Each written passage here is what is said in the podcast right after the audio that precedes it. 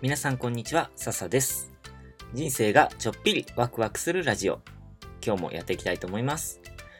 えっとですね、今日はパプアニューギニアの海がめっちゃ綺麗っていう話を、えーお話ししようかなと思います。あの、YouTube で今これを見てる方は今画面に見えてると思うんですけど、ラジオの方は概要欄に貼ってある写真ぜひ見てみてください。凄まじく透明度が高くてめちゃめちゃ綺麗な海の写真を貼っておきました。ちょっと語彙が足りないので、あの、写真でぜひ見てほしいんですけども、あの海がなだらかな日だと、特にこの綺麗さがすごいんですね。で、例えば、ゴーグルで海に顔をつけると、一面こんな感じで、サンゴの世界が広がってました。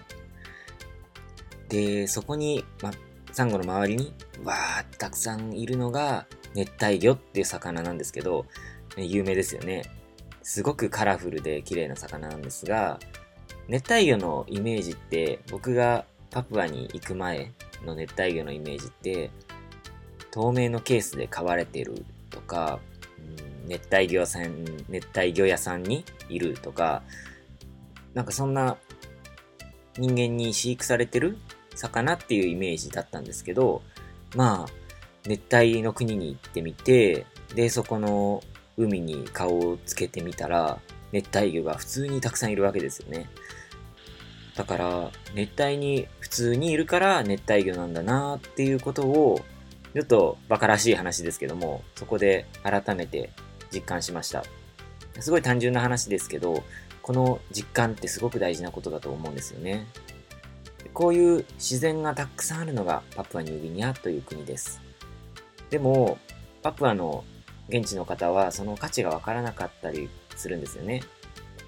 で、結局先進国の国々の人たちは、そういう自然を壊して、壊しちゃってきて、発展のために壊しちゃって、で、後々後悔しているっていうところもあるので、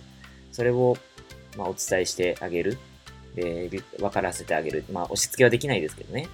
でも、教えてあげるのも、僕らの役目かななんて思って、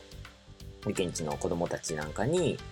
そういう環境に関するゴミをポイ捨てしちゃダメだよ、なんて、あの、紙芝居を作って、村で、村を回って、紙芝居読み聞かせをやってあげたり、あと、あの、僕の仲間の他のボランティアの人は、地域の人たちと一緒に、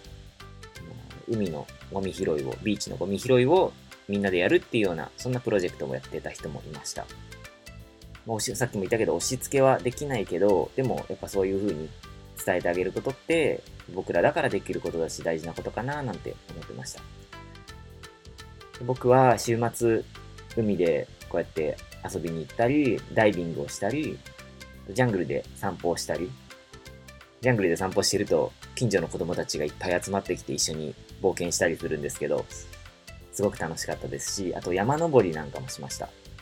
自然豊かでとっても素敵な国だなと思っています。なので、パプアニューギニア、